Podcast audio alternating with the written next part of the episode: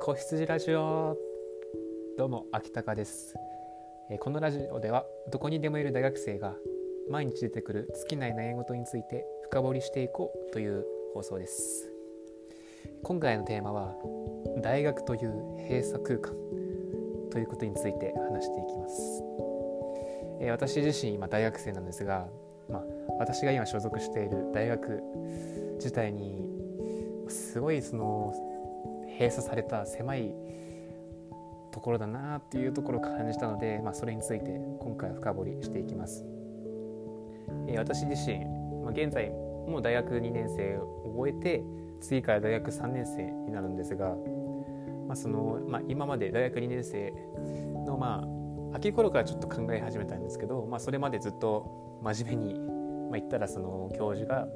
出してきた課題とかを真面目に取り組んで、まあ、成績もそんなに落胆するフルタンで、まあ、そのやってきたんですけど、まあ、今一度その大学の存在意義についてちょっと、まあ、考えてみようということで今回テーマにしたんですけどまあ大学にまず根本としてなぜ大学に行ってるのかって考えた時にまあ就職活動で有利になるためが大体の理由ですよね。その決めつけちゃっていいかわからないですけど、まあ、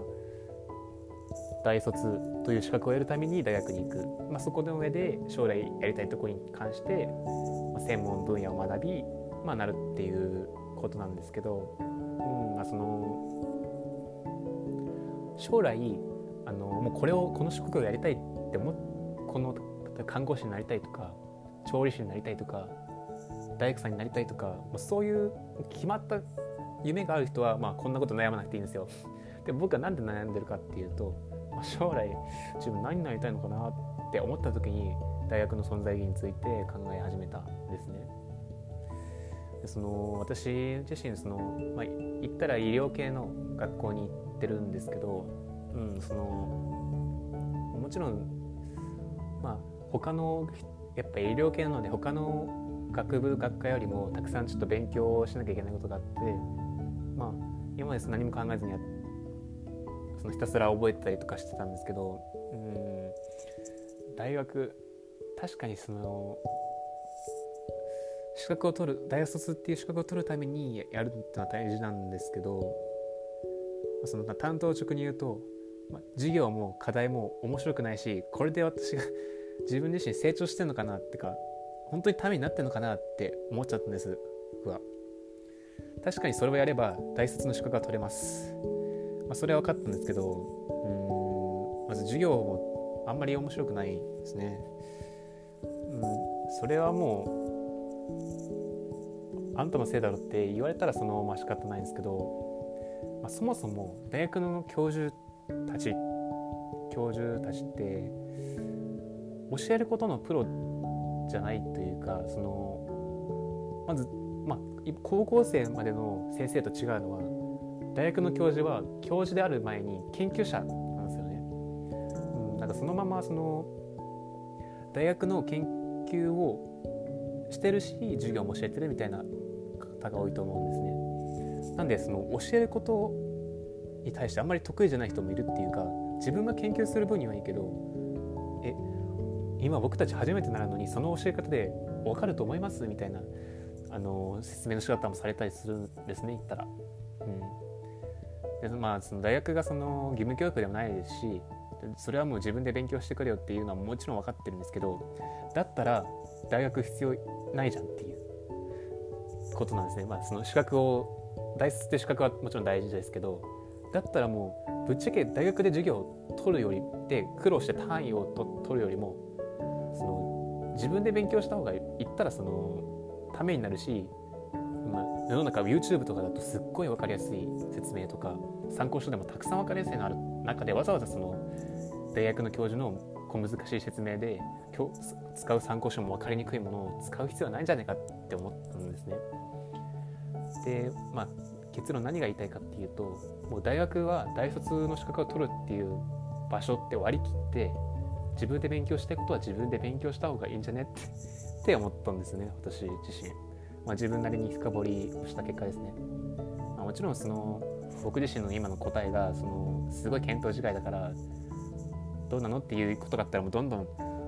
あのコメントとかしてほしいんですけど、うん、やっぱその大学っていう場所に、まあ、僕が過度な期待をしてすぎてたというかもちろん自分で勉強するところだと分かってたんですけど、まあ、それにしてもなんか大学に行く意味って何だろうなって思っちゃったわけです。うん、まあなんでその逆にもうその割り切っちゃうと気楽に行けますよね。例えば必修単位は取らなきゃいけないですけど例えば、まあ、今まで、先生が出す評価をできなかった時に、まあ、すごい落ち込んだりとか何で俺こんなできないんだろうって思ってたりとかしてたんですけど、うん、もちろん大学の先生とかも一回社会人経験されて大学の先生になってる方だったら、うん、結構そのいいかもしれないですけど自分でそのその先生も小中高大大学院といってそのまま大学院の先生になった人っていわばその大学以外の社会を経験しない人が先生教授になってたりするわけですよ。そういう人が、まあ、私たちに、まあ、もちろんその私たちにその、まあ、偉そうに言ったらあれですけどなんでこんなことも分かんねえんだよお前みたいな感じで授業されたりするのを感じるとうんなんていう子供というかそのなんていうんですかね。私たち教えるはずの先生がまずその社会を経験しないっていう、うん、こと自体そのいやあんたに何が分かるのっていう例えば私はこういう授業を経営しててすごい失敗してきたけどその観点から見てお前のことはダメだとかお前まだできてないよって言われるなら分かるんですけど先生も社会出てないじゃんって思うのに私たちにすごい偉そうに言ったりそれはあなたの専門分野はあなたは分かるのはそれは当然ですよと。それを分かりやすく伝えるのがあなたの仕事ですから私たちにその分かりやすく伝えなくてもいいけど、うん、その私たちが、まあ、自分で勉強するように促せるようなその環境というかその少しの工夫でできると思うんですよそれは。それを放棄しちゃってるなっていうただ単純にその一方的な授業をしてこっちが、うん、放置されてるようなのを感じちゃうともうだったらもう授業はまあ単位取るためだけに勉強してもうあとは自分で好きな分野を勉強したらいいんじゃないかなって思い始めたんですね。これに関していろんな意見があると思うので、まあ、たまたま僕のいる大学がそんな分かりにくい先生ばっかなのかもしれないですけど、うん、少なくともその、まあ、学学部学科に1人、まあ、そういう分かってくれる先生もいるとは思うんですけど、まあうん、大学の存在意義ってなんだろうなって思った時に、うん、ちょっと体の力抜いて、まあ、その適当に言ったらあれですけどそれで思い詰めちゃうよりはそういうふうに大学はまあそういうとこだよなって思ったくらいの割り切って取り組んだ方がで自分のやりたいことに